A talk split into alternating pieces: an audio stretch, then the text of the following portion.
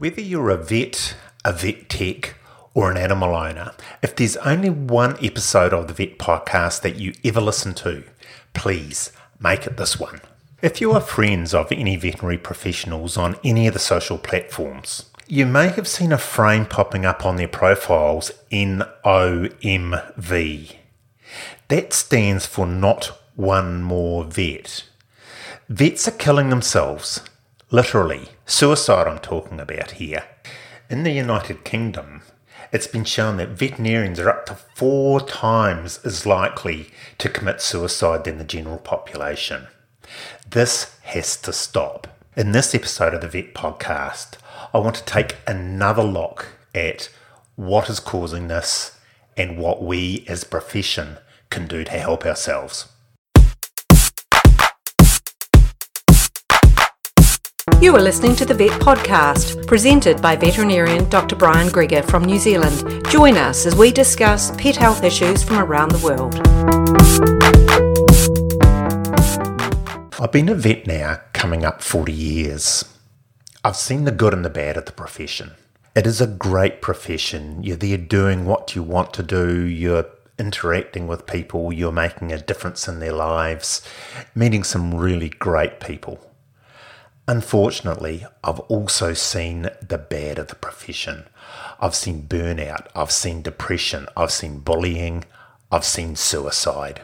One of my colleagues a few years ago had just had enough and killed himself. Being a vet is a really hard profession. It's hard to get into vet school to start off with. The study is hard. You operate under high caseloads, working long hours. You develop an attachment to your patients and to the clients, and unfortunately, you do lose these patients. They do die.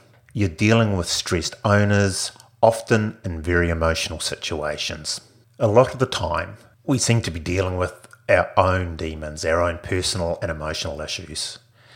After hours is a big problem a lot of practices have to do their own after hours. They're not affiliated, often because of geographic reasons, to the large after hours clinics. So you're dealing with a lack of sleep. I know in my situation, if I pulled an all nighter, if I had a major case that came in at night and I had to work on it through the night, I still had to be at work again at 8 o'clock the next morning. So you spend the whole day playing catch up with your sleep. Social lives are interrupted. The number of times that I would be out for dinner and you get a call where you have to go back to the clinic. You're never off duty. There's always questions when you're out in a social situation. The supermarket, the number of times that people come up to me in the supermarket and say, My dog hasn't come right, my cat's died, why is my dog doing this? What I found personally, and I'm sure a lot of vets will have the same thought, is that you actually think over the cases at night. You go to bed and you think, oh gosh, I should have. Did I? Have I? Is the drip still running?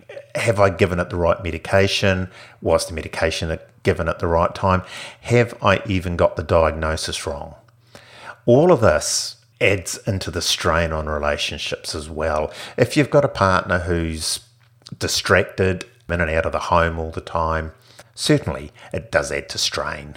Then there is the big elephant in the room. And I've only seen it in the last probably 10 years of my career.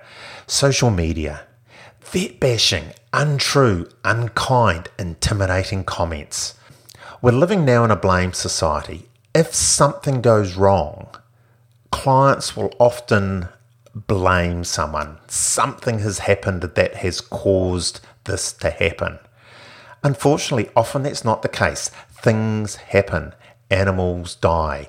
So, leading on from that, vets are now living in fear of their vet councils or regulatory authorities, having to explain their actions, often after vexatious complaints, where the ultimate outcome may end up with the vet losing their license to practice. So, what can we do about this to decrease the stress and the suicide rate in my colleagues?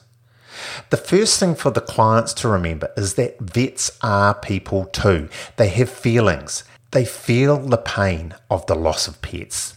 They don't want their patients to die. They are trying their best for your pets. They don't set out to kill your pet. Most vets are in the profession for the job, not for making money. Chances are the vet that you're dealing with is on wages and may be making less than your plumber.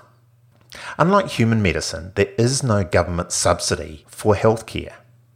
The charges that you're getting charged for the treatment of your animal are a true reflection of the cost of treatment. Now, if you do have an issue, the first port of call is a rational discussion with the vet and perhaps the practice management. There is no benefit in berating the vet on social media. It might make you feel better at the time, but remember that you are dealing with a real person with real feelings. So let's just have a look at what's going on with the vets. Why is there such a high suicide rate and vets with emotional difficulties? The number one underlying it is stress. Vets, as I've said earlier, live in a very, very stressful environment. There are other things that are at play in here as well. Euthanasia is a daily part of veterinary life. So, does this normalise death? At least half of the male vets in the UK between 1982 and 96 who committed suicide used barbiturates.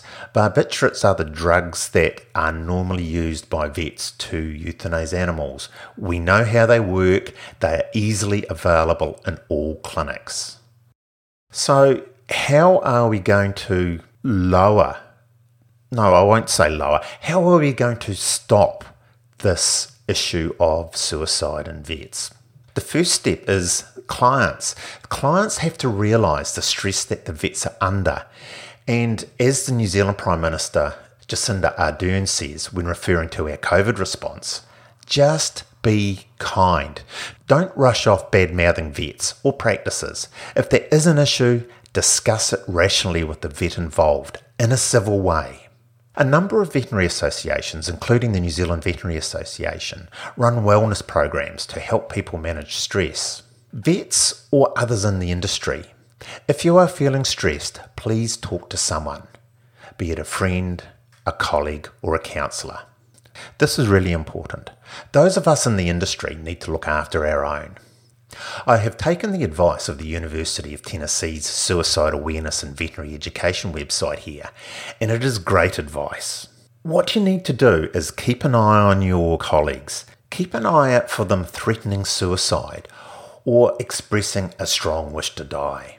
Are they making a plan to give away prized possessions? A sudden or impulsive purchase of a firearm? Obtaining other means of killing themselves, such as poisons or medication? Observable signs of serious depression, unrelenting low mood, pessimism, hopelessness, depression, anxiety, withdrawal from loved ones and social situations, sleep problems, particularly lack of sleep, increased alcohol or other drug use, recent impulsiveness and taking unnecessary risks, or unexpected rage or anger. If you see any of these, have a talk to them. They may need to seek help immediately. So please remember, we work in a stressful profession. Please, let's all look after each other. Not one more vet.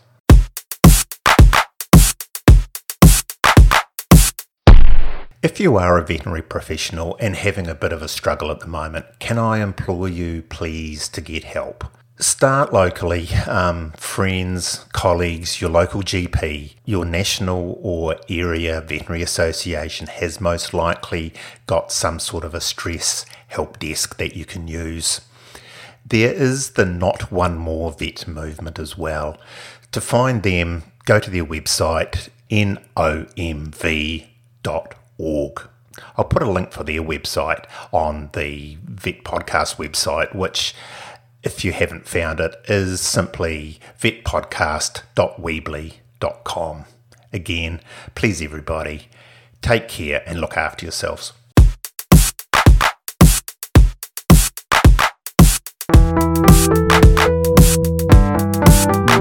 To find us on Facebook, Twitter, or Instagram, just search at Vet Podcast and like us while you are there. Subscribe to us on your usual podcast player, and if you enjoyed the podcast, please rate us on your player and share us with your friends. Our website is vetpodcast.weebly.com. Weebly is W E E B L Y. Or email vetpodcast at gmail.com.